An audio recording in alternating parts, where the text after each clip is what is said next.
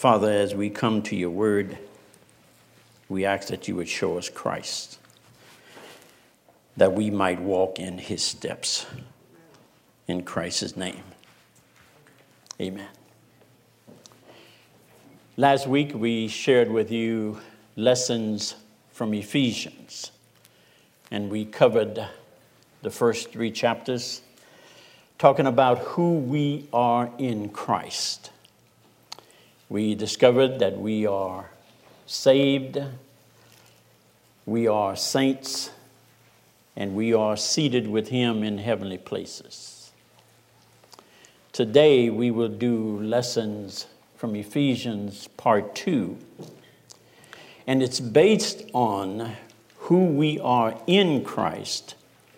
Now the author is going to tell us how we are to live since we are seated with him in heavenly places, since we are saints of his, since we are saved.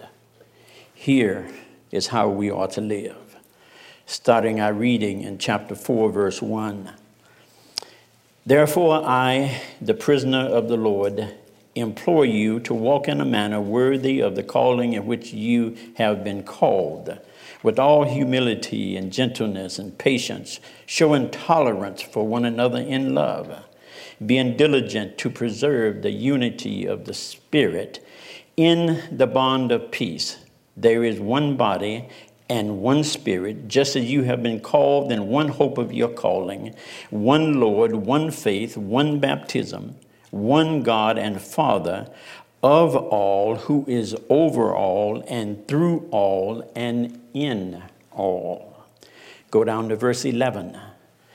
And he gave some apostles and some prophets and some as evangelists and some as pastors and teachers for the equipping of the saints, for the work of service to the building up of the body in Christ until we all obtain to the unity of the faith and the knowledge of the Son of God, to a mature man, to the measure of the stature which belongs to the fullness of Christ. As we journey this week on this message, the Bible tells us that everything that we are in Christ Jesus ought to cause us to walk in a manner that is worthy of Christ. Now, when he tells us this, that we are to walk in this manner, he tells us that yes, you're saved, and yes, you're a saint, and yes, you're seated with him in heavenly places. But the problem is, you're still walking around down here on earth. And so, as long as we are walking around down here on earth, how is it that we are to conduct ourselves? So, Paul takes chapters 5, 6, and 7, I'm sorry, chapter 4, 5, and 6 in Ephesians to help us to understand how we ought to walk. So he starts by saying, Therefore, I, the prisoner of the Lord, implore you to walk in a manner that is worthy of the calling in which you have been called. This word, therefore, always points us back to what he has said before. Now, the context will determine how far back you are to go with this. In this particular case, Paul is wanting us to think of everything that he has covered up to this point. For us, that would be chapters 1, 2, and 3. Paul mentions that he is a prisoner of the Lord, not for sympathy, but he is trying to remind his readers that to live this life of conviction that it is a costly thing to do and to show them that He is already paying that price. The word employ means to call to one side. Whether you are wanting help or you need help for, or you're trying to give help to someone else, that's what it means to call alongside with the idea of giving help or getting help. It is not a suggestion, it is a plea, it is a beg. So Paul would say, I beg you to walk in a manner worthy of the calling in which we have been called.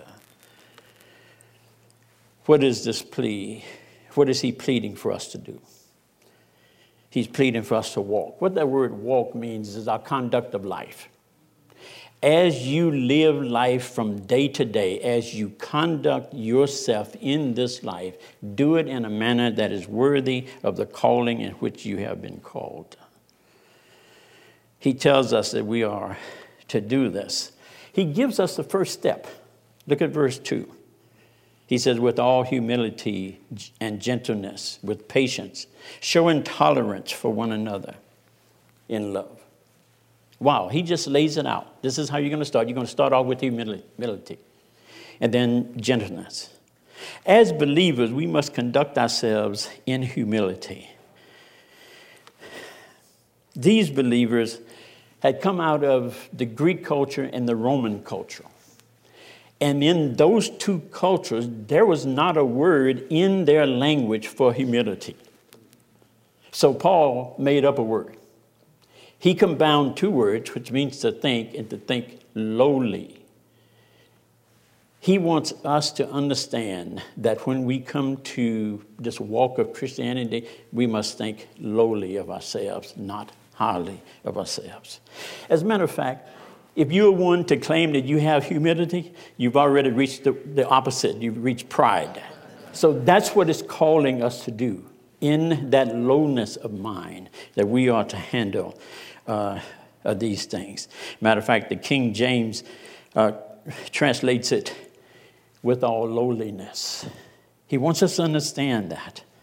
The idea is the first step to pleasing God. Paul connects together some characteristics that is depending upon the previous one. He says we are to conduct ourselves with all humility, with gentleness, with patience, showing kindness, I'm sorry, showing tolerance for one another in love. Note, one of the other is depending upon the other. In order to show gentleness, you have to already be showing humility.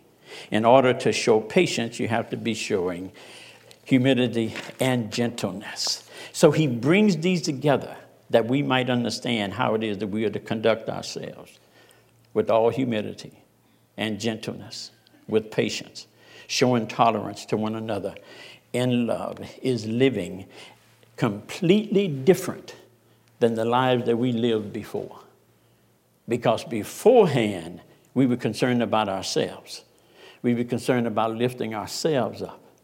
Now he says we're going to come and we're going to do this, starting with humility, that we might serve one another. Look at verses 3 to 6.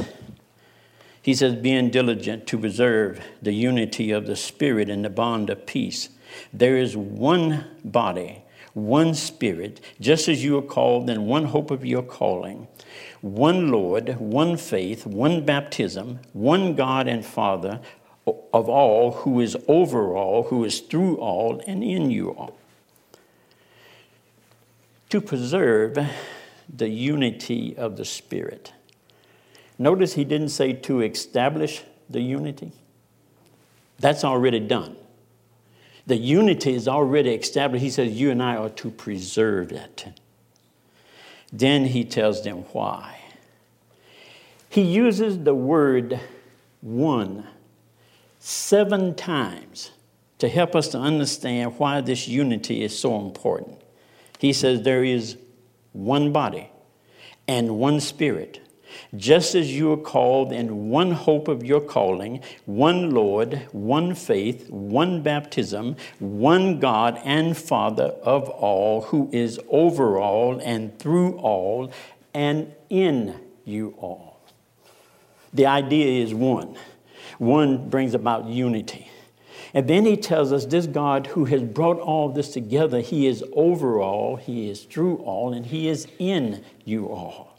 So there is no division here at all. That unity he wants us to preserve.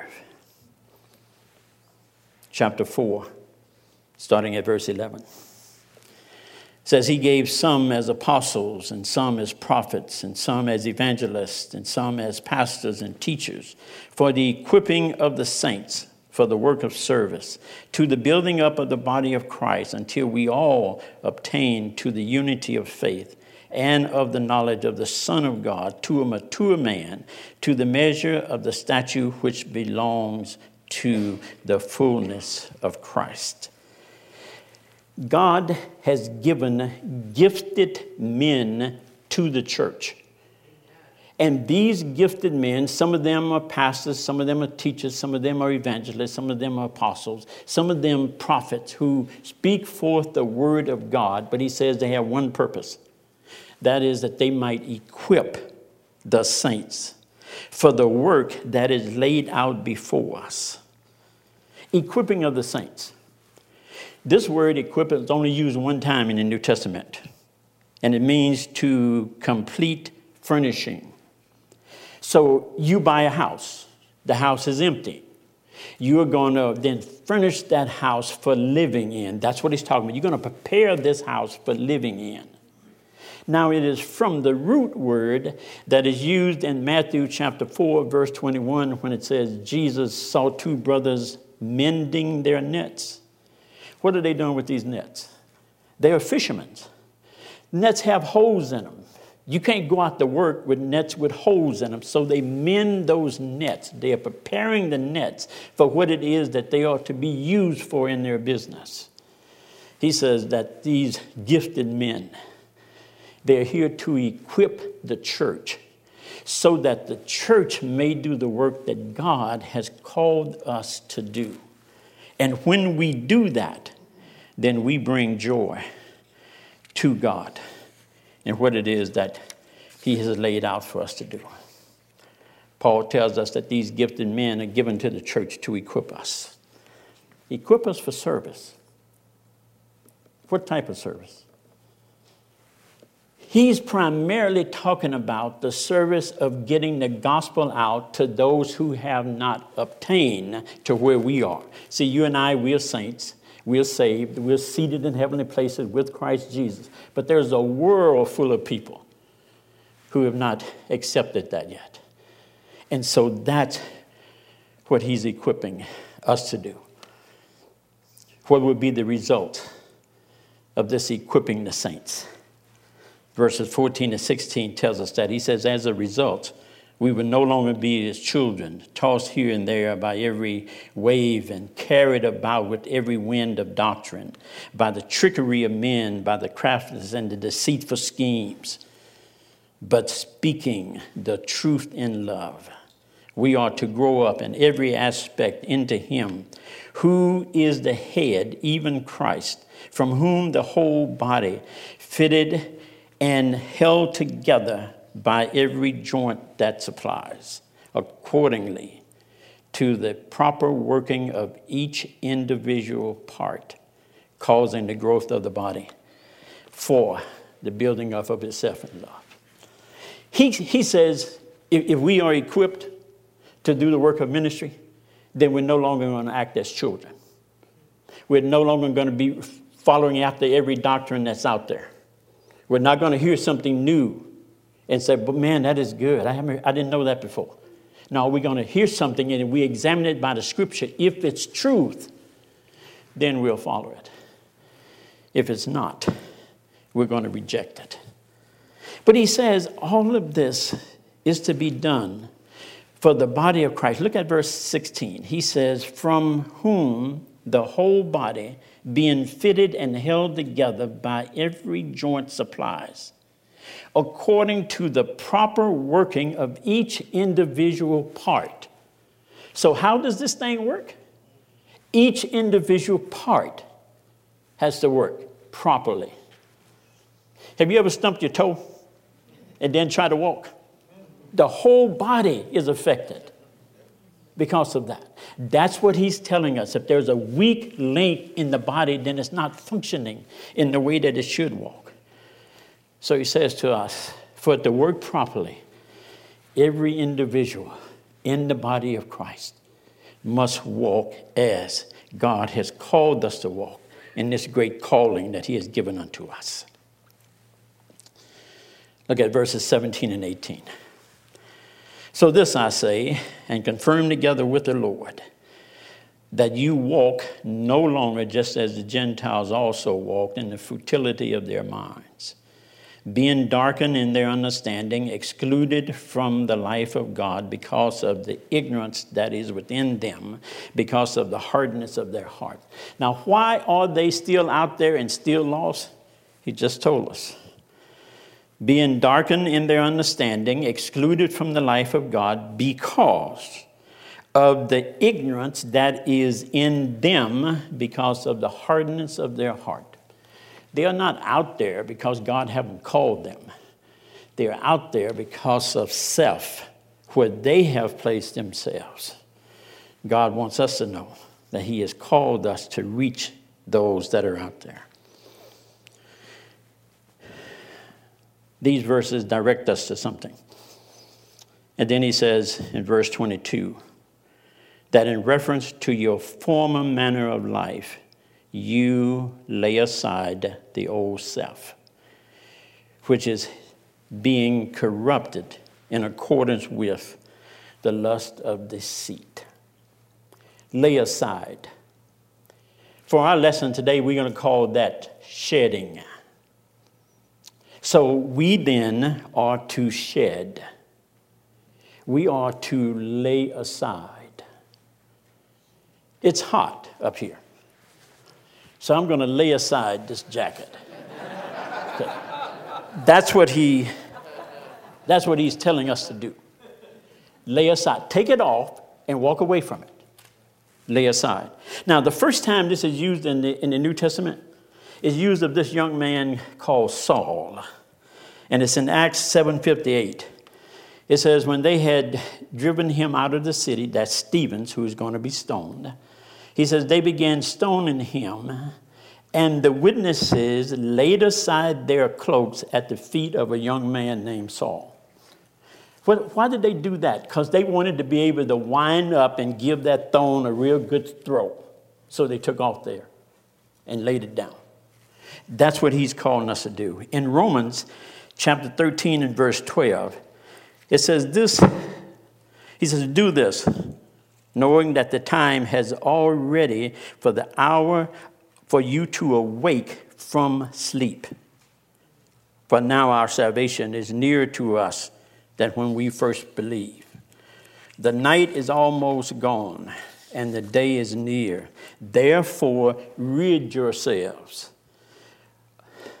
of the deeds of darkness and put on the armor of light.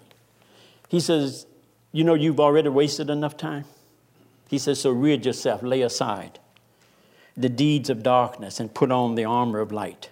In Ephesians 4:25 he says therefore laying aside falsehood speak the truth each one of you with his neighbor for you are members one, one of another why are we members one of another? Because we're in union with one another. Therefore, we are to speak the truth. Lay aside the lying that you used to have and speak the truth in love of one another. Colossians chapter 3, verse 8. He says, But now you also rid yourselves of all of them. What are the them? He tells us anger, wrath, malice, slander, and obscene speech from the mouth. Rid yourselves. Why would he have to tell Christians to do this? Because it's possible for us to participate in it, but not if we want to demonstrate the calling that we have been called to. He says you have to rid yourselves of, of that language also. Hebrews chapter 12, verse 1, he says, Therefore, since we also have such a great cloud of witnesses surrounding us, let us rid ourselves of every obstacle and sin that so easily entangles us. He said there are some things that's entangling us that's not even sin. We just give so much time to it. He said, let us rid ourselves of those things and the sins that entangles us, that tie us up, that we might not do these things. The last use that we go through, James chapter 1, verse 22.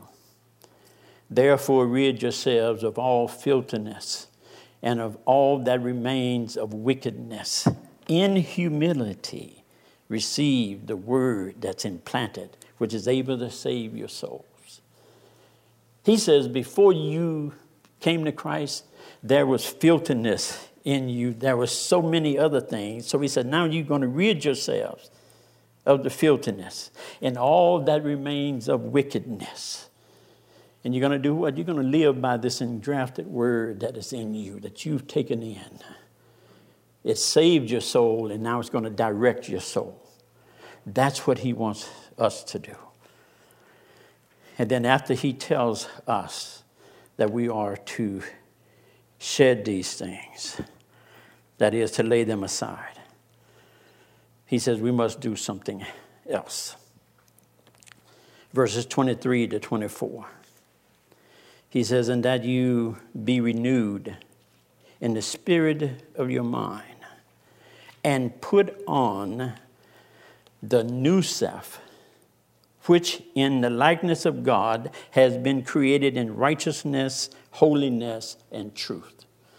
Okay, you've laid the old self aside, but now put on the new self. And he says the new self has been created in the likeness of God, therefore, it is created in righteousness, holiness, and truth.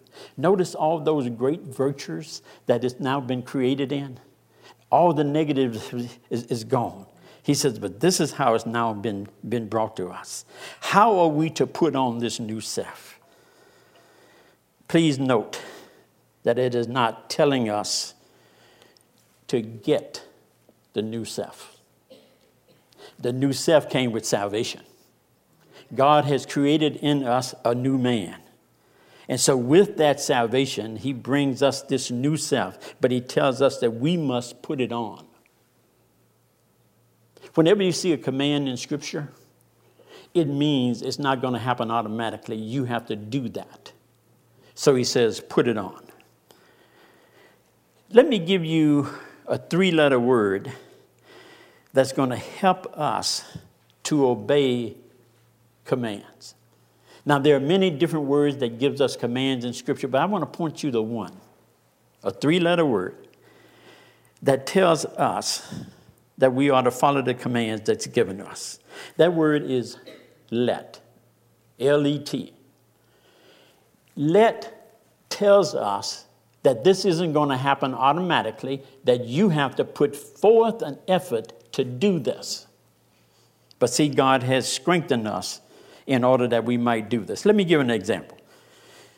Ephesians chapter 4, verse 26 says, Be angry and yet do not sin. Do not let the sun go down on your anger. He gives us a couple of commands there. First of all, he says, Be angry and do not sin. Righteous, righteous indignation is okay. But he says, Don't take it don't take it away with you. Don't let the sun go down on your anger. Well, what if it's already dark? Then don't let the sun come up on your anger. That's all he's telling us. Don't let the change of day happen and you still be angry. That's what he is bringing us, uh, us to understand. Now, verse 29 says, Let no unwholesome words proceed out of your mouth. Let no unwholesome words proceed out of your mouth. Now, notice again, that's our responsibility. Now, if you not don't let them come out, what you going to do? But only search a word that is good for edification according to the need of the moment, so that it may give grace to those who hear. So when I'm speaking to you in a one-on-one conversation, the words that I share with you should be something to edify you, to lift you up, according to the grace of the moment he's telling us. Verse 31 says, Let all bitterness and wrath and anger and clamor and slander be put away from you along with all malice. Again, that word let just keeps popping up. Why? Because it's our responsibility. Let this happen. Don't let that happen. Now, he's taken us through this thing about uh, who, who we are in Christ. And he is then telling us that we're to shed these things. And now he's going to tell us that we are to submit. We are to submit. Ephesians chapter 5, verse 21. He says, And subject yourselves to one another in the fear of Christ. That word subject, it means to rank under. It's a military term. So he's saying you need to rank yourselves under one another. Who is the one another? The whole church. So everybody in the church is to rank themselves under everybody else. Now that's kind of might be kind of confusion of, of how that is to happen, and he then gives us detail by detail how it's to happen. He starts with the wives. now, in my Bible and in your Bible, it says, Wives, be, sub- be subjective or subject yourselves. Notice that's in italics. That means it was not in the original Greek. Why? Because he's already introduced the subject in verse 21 submission. He says, Submit yourself. Notice it didn't tell me to have you to submit to me. It didn't even tell me to have my wife to submit to me. It says, My wife is to submit to me. It says, I am to submit to her. Then it says, The children are to submit to the parents, and then the parents are to submit to the children. Now let's walk through this and see how is that going to work. He says, Wives, to your own husband as unto the Lord. For the, hus- for the husband is the head of the wife, even as Christ is the head of the church, he himself being the Savior of the body. But as the church is subject to Christ, so also wives ought to be to their own husbands in everything. When it comes to leadership in the family, the wife is to rank herself under the leadership of her husband. Doesn't mean that she's smarter than he is or that she is not smarter than he is. Has nothing to do with that. It simply has to do with a rank. You're the wife, then you come to leadership, you're going to rank yourself under your husband, under his leadership. Well, what if it goes wrong? God can handle that. What if your husband making wrong decision? God can handle that. Okay? What are you going to do? Okay? Rank yourselves under your husband's leadership. Okay, what's the husband to do? Verse 25. Husband, love your wives, just as Christ also loved the church and gave himself to it, so that he may sanctify it, having cleansed it by the washing of the water through the word. Okay, husbands, when it comes to loving yourself, you're going to rank your love for yourself under your love for your wife practical demonstration. You go to the refrigerator, husband, you bring out the ice cream, you scoop up two bowls of ice cream. When you go upstairs to give it to her or go to the room to give it to her, you're not going to weigh out one to see which is heaviest so you can save that one. That's the one you're going to give to the wife. That's what, is, that, that's what he's talking about. Now, yeah, there's some more uh, in depth stuff that you're going to deal with, but if, if it just comes down to ice cream, that's all he's talking about. If you really want it, give it to your wife. He says, rank yourselves under your love for your wife. Then he talks to the children. He says, Children, obey your parents in the Lord, for this is right. Honor your father and your mother, which is the first commandment with promise. He said there's a promise come to this thing about honoring your father and your mother. What was that promise? That your days may be long upon the earth.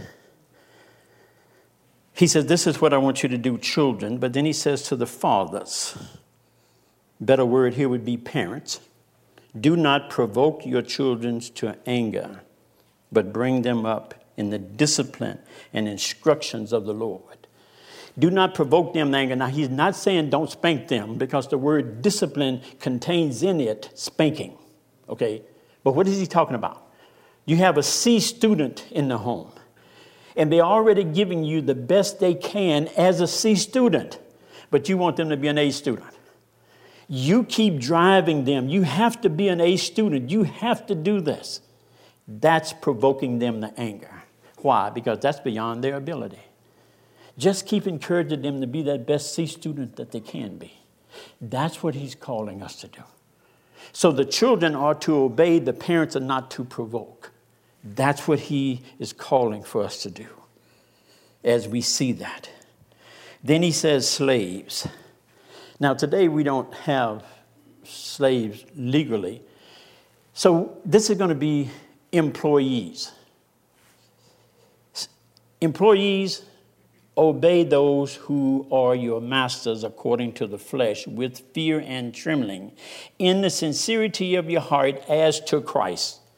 So when I go to work to do my work, I am to do my work under Christ. Doesn't matter how my boss acts. Doesn't matter. I am to conduct myself in a way that is honoring to Christ. And then he talks to the supervisors and the bosses. He says, and masters do the same thing to them and give up threatening, knowing that both their masters and your masters is in heaven. And he sees it all, and there is no partiality in him. So when he is supervising you, he is to conduct. Now, by the way, this is only directed to Christian bosses. This is not directed to every boss out there just to the Christian bosses. But notice again, he's not telling you to tell your boss how he is to submit. but he is telling you, as an employee, how you ought to submit. And that's through this whole thing. He's laying this out for us that we might understand that. So we've been told in this that we ought to shed, we ought to submit. Now we're going to be told that we are to suit up. We are to suit up. Chapter 6, verse 10. Finally, be strong in the Lord and in the strength of his might. Put on the full armor of God so that you will be able to stand against the schemes of the devil. For our struggle is not against flesh and blood, but against rulers and against uh, powers of darkness, against the world forces of darkness, against the spiritual forces of weakness, wickedness in the heavenly places. Therefore, take up the full armor of God so that you will be able to stand. What is he telling us here? He says, in all these relationships that I just mentioned to you up above, he says there's going to be some struggle in that. He said, I want you to know something. You're not struggling against that person, you're not struggling against flesh and blood. And when the issue is, is mine, you're not struggling against flesh and blood, against me. You're struggling against all these forces of darkness that's out there that's trying to bring shame on the church. That we might understand when my wife has burnt the biscuits. It's not for me to recognize that she's trying to do something to me. It's something else has happened in her life. She got distracted by something that she left the biscuits in too long. We don't take that out. Why? The world brings about distractions. Okay? When I want to buy a second telescope or a third telescope or a fourth telescope, it, it, that's not something I'm trying to cook up against her. That's the world over here swinging this thing here to tempt me to come over here to buy this thing. So she doesn't come to me based on the fact that you're trying to do this again. Honey, can we afford this? Is this really necessary? So you talk those things through. Why? Because you're dealing with people of the flesh. That's what he's telling us. But in order to do that, you have to put on the full armor of God. Now, sometimes we take this full armor of, of God the wrong way. I'm going to put the full armor of God on today. I'm going to go to sleep tonight. And then when I get up in the morning, I'm going to have to put the full armor of God on again. That's not what this is calling for. This is a once in a lifetime type thing. You're putting on the full armor of God, so whether you are awake or asleep, you have the full armor of God. Somebody shake you at night to wake you up, or the phone rings late at night to wake you up. He says, You need that full armor of God. You need to be there with it, that these things might happen, that it might bring this to us. Therefore, take up the full armor of God so that you will be able to stand and to resist in the evil day. And having done everything to, to stand, stand firm, therefore, having belted your waist with truth. Wow. Having belted your waist with truth, with the truth of God's word. What drew me to the people of this church when they were at another church, it was the pastor's constant reminder of what does the scripture say. And then when you find out what does the scripture say, then that's what you are to do. And ever since day one of Christ Community Church, that's what our motto has been. What does the scripture say? So we get up and we belt ourselves with the belt of truth that we might do the things that God has called us to do. He said, just stand firm any, anyhow with this belt of truth. And having put on the breastplate of righteousness. Now, he's getting ready to describe the Roman soldier to us, okay? He says, You're going to arm yourself with the belt of truth. You're going to put on the breastplate plate of righteousness. Put that body armor on. Put it on. It has to be in righteousness. And then having strapped on to your feet for the preparation of the gospel of peace. Why? Because all we're going to be doing is giving out the gospel.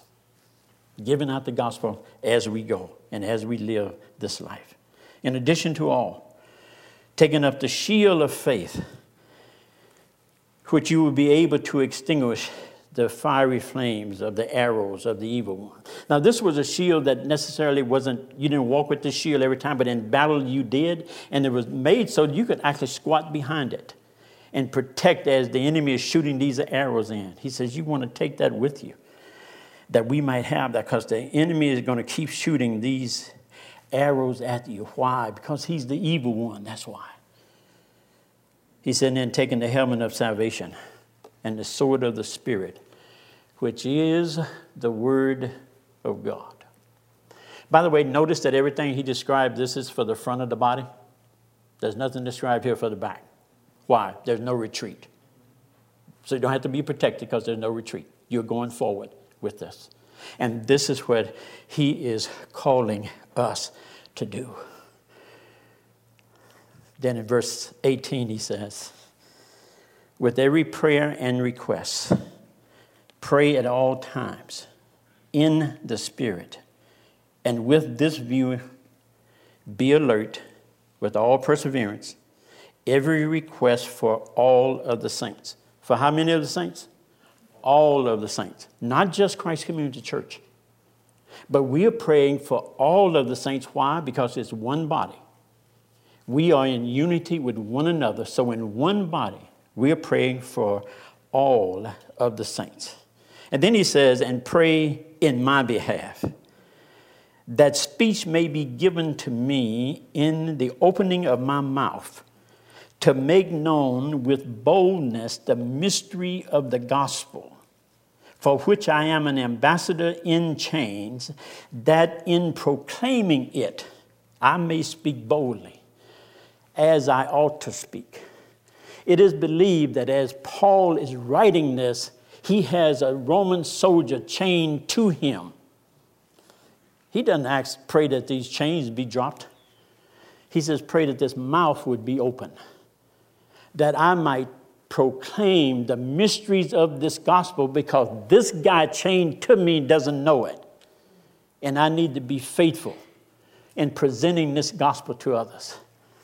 What about the person who's sitting on the bus next to you? What about the person who's at the doctor's office? What about the person you work with? That's what he's saying. So when the, the people of God are praying for the people of God to have the boldness to speak the word of God, then the word of God should be going out. Should be going out to those who are, who, who are round about us, who are near to us And we have to take every opportunity to do that. And sometimes, guys, you, you only get to say a short word, but then leave that word there. Donna and I was up at Tahoe, came down to Richardson's Landing, I think it's called. There was a general store. In the general store was a deli. You walk in the deli and you walk up to this line and you place your order after you've stood behind six or eight people. They give you a piece of paper, you take it and get in this line behind six or eight people, and when you get up here, you pay for it. She rips off the number and say, hold this number until we call it, this is your food. So we're going through this process. First day we were there, I step up here to, to pay. And just as I step up, she turns to say to her friends back over here, Hey, I want to be a Buddhist. I thought, hmm, that's interesting. so I step up and I ask a question. I said, Oh, so you guys are choosing religions today, huh? She said, Oh, it's just a game that we play. By that time, she had given me my number, so I had to walk away. There's other people in line. Donna and I come back the next day for lunch. I noticed the same cashier is there. So I woke up, I said, By the way, remember you, you guys were choosing religions yesterday. Have you ever considered Christianity? She said, Well, I'm to have to do a whole lot of reading before I can make a decision about Christ. Oh, by the way, would you like something to read? Gave her a track. She took it and said, Thank you, put it in her pocket. Now, that's all we had time to do. But you do what you have time to do. How could I give her a track? I was prepared for it, I had it. That's what he's calling us to do. Guys, we don't know where we're going to be, who's going to show up, or what's going to happen, but be ready to give an answer of the hope that is within us. Now, if you're here today and you're still wondering about this and how do I get this and how does it work, Jesus says in John chapter 6 and verse 45, it is written in the prophets, and they all shall be taught of God.